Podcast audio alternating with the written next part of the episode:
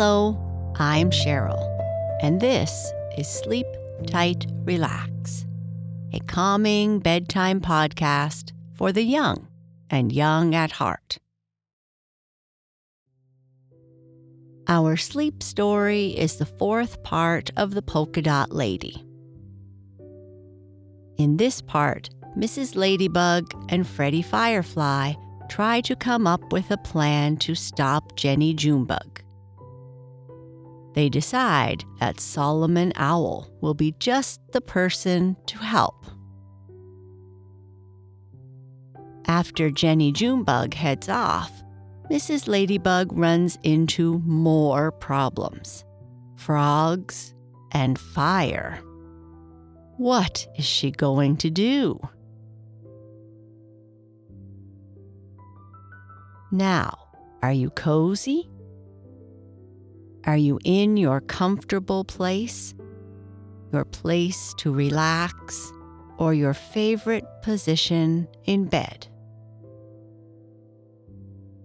You can take a moment to position your pillows, a teddy, or your other little comforts to make sure that everything feels as it should.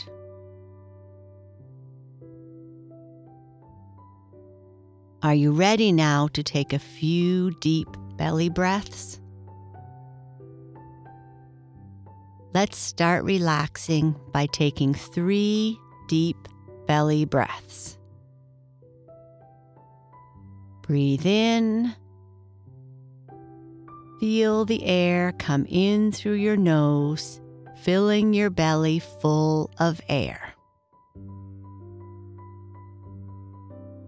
Now breathe out, just like you are letting out a slow sigh.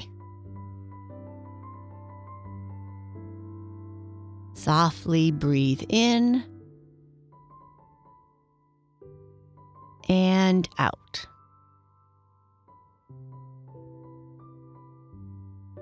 Let's do that again. Breathe in, filling your belly with air. And breathe out, slowly releasing the air. As you breathe, notice anything that might be a bit uncomfortable. Notice how your wiggly toes feel, how your legs feel, how your belly gets bigger as you breathe in and gets smaller as you breathe out. Notice your arms and your head.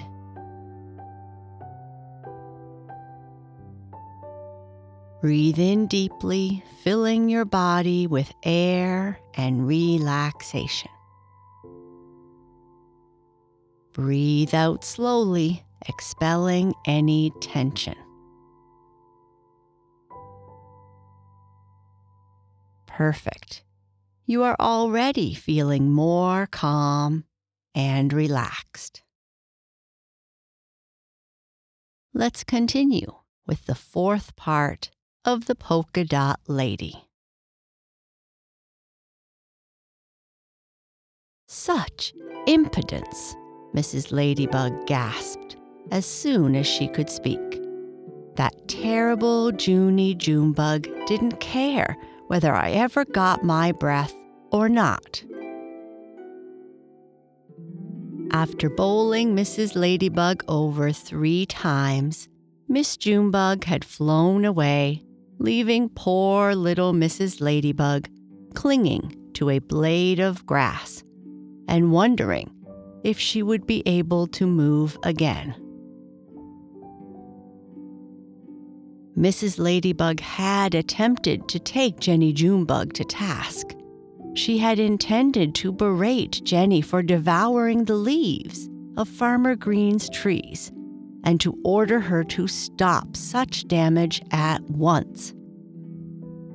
But Jenny Junebug hadn't allowed her to say much. In her playful way, she had knocked the breath out of Mrs. Ladybug. I must try some other plan, thought Mrs. Ladybug, and I will have to have help. So she sent Miss Moth over to the meadow to find Freddie Firefly and ask him if he wouldn't come to the orchard because Mrs. Ladybug wanted to talk with him. He came. He came at once, for he saw Jenny Junebug looking for him, and he was only too glad to escape her attention. He found her too rough to suit him. Mrs. Ladybug quickly explained her difficulty. "What shall I do?" she asked him. "I don't know," he answered. "I can't do a thing with Jenny Junebug. She knocks me down whenever I meet her. She annoys me so much." "It's not so much myself I'm thinking of," said Mrs. Ladybug. "It's Farmer Green's fruit trees that I'm disturbed about.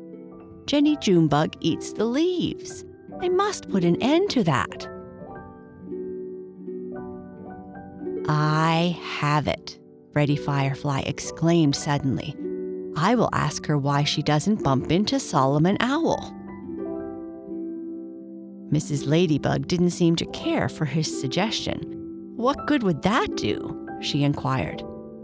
"Ah," he said. "Solomon Owl wouldn't let her browbeat him. He'd be sure to cure her of her rude pranks." "Then please speak to her and to Mr. Solomon Owl at once, that is, if you dare to," said Mrs. Ladybug. "I'm not afraid of him," Freddie Firefly boasted. "He won't touch me. He's afraid of my light." And then Freddie Firefly flitted away. He found Solomon Owl easy enough. He had heard Solomon's "hoo, hoo" booming from the edge of the woods, and he soon persuaded Solomon to fly down into the meadow. Solomon Owl sailed above the waving grass while Freddie Firefly spoke to Jenny Junebug. She liked his scheme. She thought it would be a great joke to bump into serious Solomon Owl. And for once, she forgot to fling herself against Freddie Firefly. Only a little while later, she struck Solomon Owl with an awful thud. To her huge surprise, she fell headlong, while he merely paused in his low flight. "Who struck me?" he asked. "Jenny Junebug," said Freddie Firefly. "Where is she now?" Solomon hooted. "If I find her, I will fix her." Jenny Junebug heard everything he said. She was lying hidden in the grass nearby, and she wouldn't have come out for anything. "I'll keep an eye out for her," Solomon Owl announced. "I come to the meadow often, a-mousing." Jenny Junebug kept still as a mouse herself until Solomon had gone back to the woods.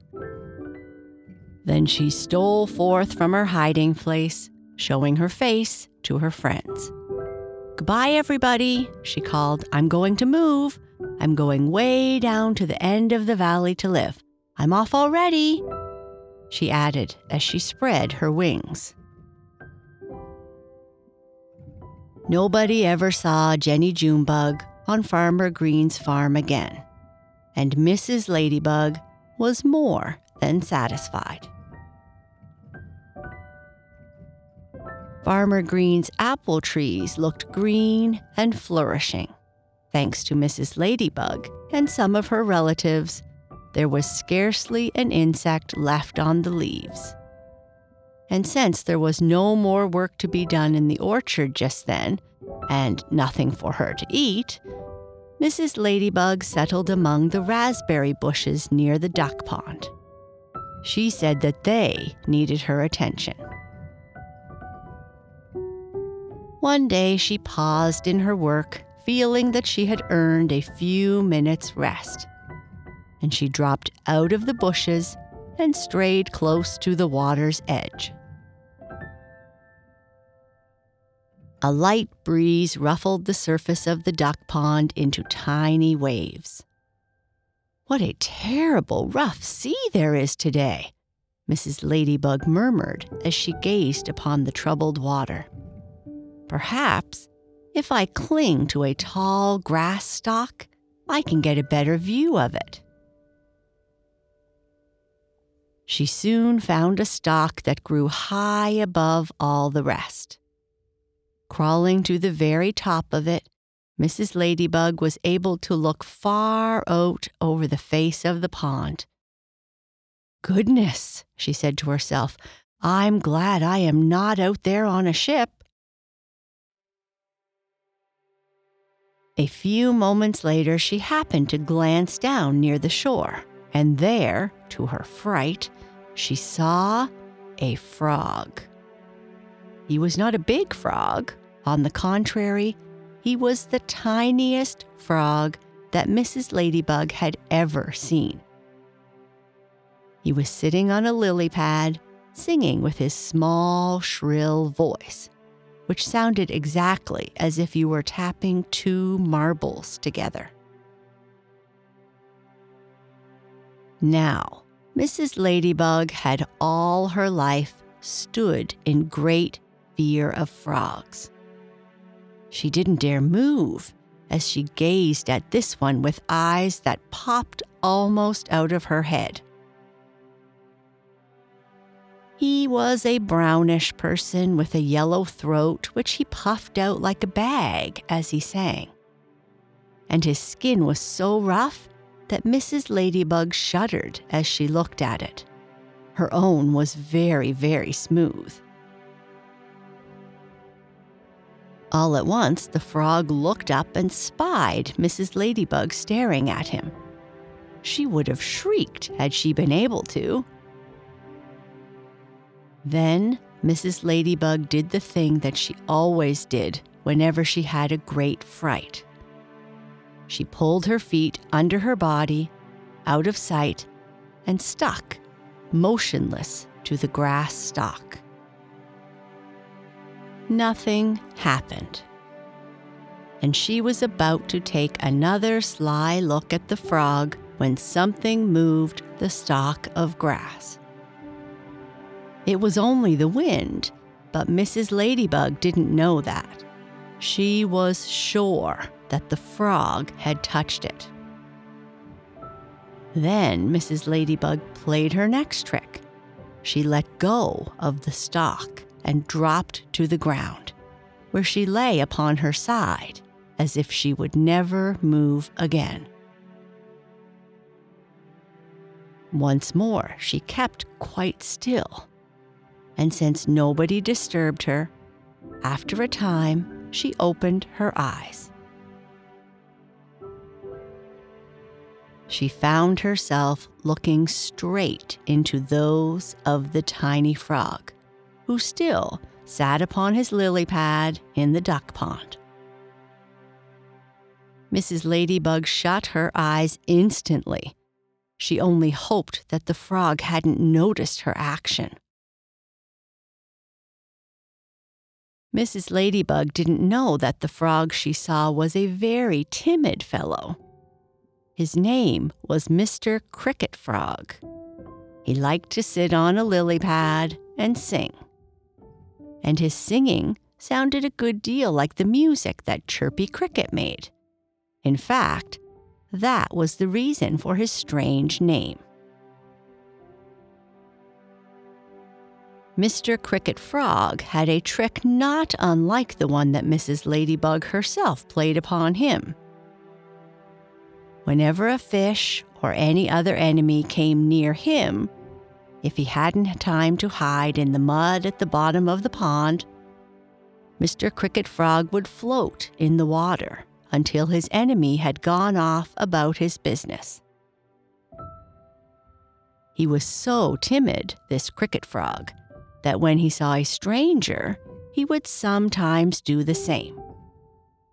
And that was exactly what happened when he caught sight of Mrs. Ladybug as she clung to the grass stalk near the edge of the duck pond and stared at him.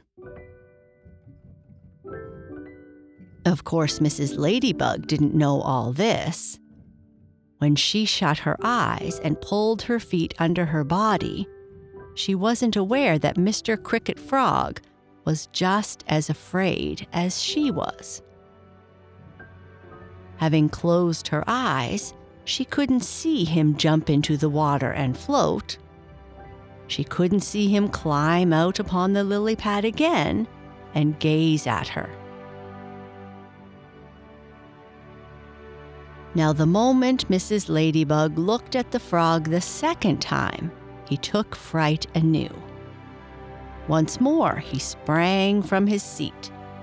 Once more, he floated like a chip upon the surface of the pond. Once more, he crawled back to his seat after he had made up his mind that the danger had passed. So they continued for a long time, both Mrs. Ladybug and Mr. Cricket Frog. And if he hadn't at last made up his mind that she was afraid of him, they might still be trying to fool each other. "Pardon me, madam," Mr. Cricket Frog called to Mrs. Ladybug. "I see you're a bit timid. I assure you I shall not harm you." At that, Mrs. Ladybug opened her eyes and looked at him. Slowly, she thrust her feet out from under her body, and then she tried her wings. They were as good as ever. Her fall had not hurt them. "Oh, you gave me a terrible fright," Mrs. Ladybug told him. Mr. Cricket Frog was very bold now. "Why were you afraid of me?" he asked her. "Do I look fierce?" he inquired with a hopeful smile, as if he hoped that he did, but scarcely dared think so. "I'm afraid of all frogs," Mrs. Ladybug explained. "Now, there's Ferdinand Frog, a rascal," Mr. Cricket Frog cried. "But, madam, I'm not in the least like him. I wouldn't hurt you. In fact, I would protect you." His words pleased Mrs. Ladybug. She said that thereafter she would always feel safe with him in the neighborhood. Mr. Cricket Frog bowed gallantly with his hand on his heart, and Mrs. Ladybug went away without guessing that he himself had been afraid of her. "What a brave gentleman he is," Mrs. Ladybug murmured. There was one thing that Mrs. Ladybug dreaded more than any other. That was fire. The slightest whiff of smoke sent her into a flutter of alarm. The sight of a blaze made her almost frantic. Perhaps Mrs. Ladybug's neighbors, more than she, were to be blamed for her fear. Some of them had an unkind way of frightening her, when they found her a bit too prying with her countless questions about this, that, and the other matter that did not concern her. They said to her, "Aren't you worried, Mrs. Ladybug? What if your house were on fire?" Such questions never failed to send Mrs. Ladybug hurrying away. After a while, people began to wonder where Mrs. Ladybug went when she dashed away like that. Nobody seemed to know where she lived. They supposed that she must fly to her home wherever it was. To everybody's surprise, Mrs. Ladybug appeared to want to keep the site of her house a secret from all her friends. When they asked her point blank where her house was, she always pretended not to hear the question and left them. Or she would begin to ask questions of her own choosing without answering theirs. Said some people. Mrs. Ladybug likes to pry into our affairs. She wants to know all about our business, and when she learns anything about anybody else, she can't rest until she has told it to the whole neighborhood. The more Mrs. Ladybug's friends thought about her house, the harder they tried to discover its whereabouts. Sometimes they even mentioned fire to her and then tried to follow her when she scurried off.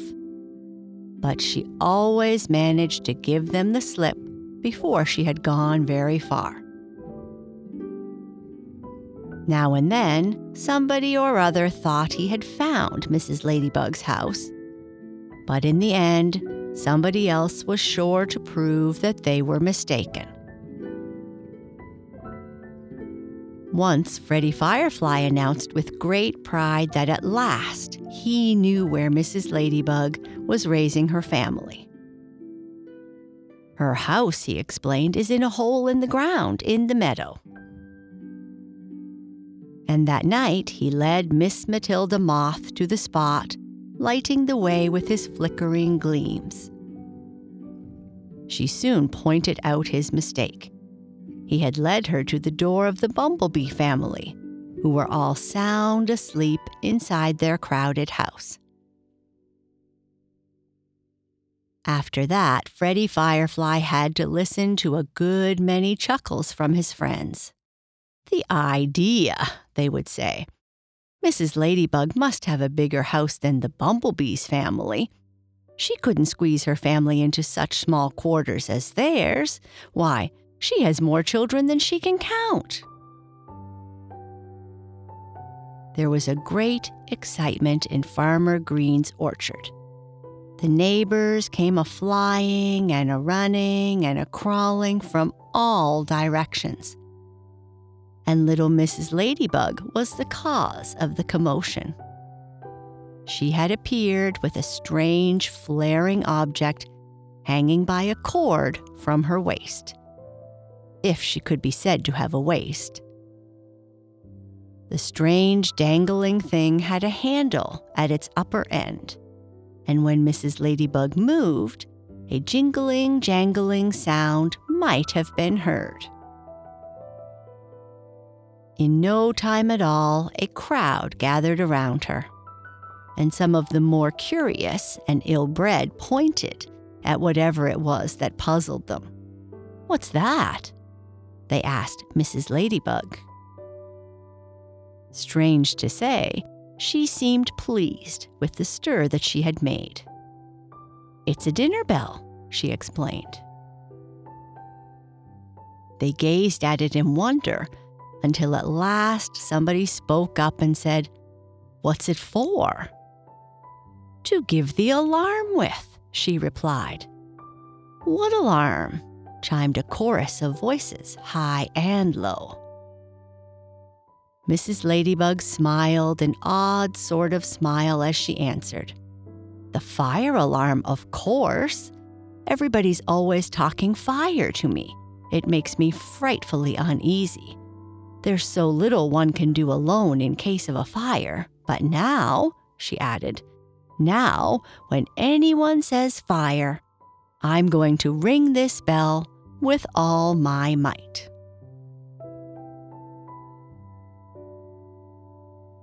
And that's the end of this chapter. Good night. Sleep tight.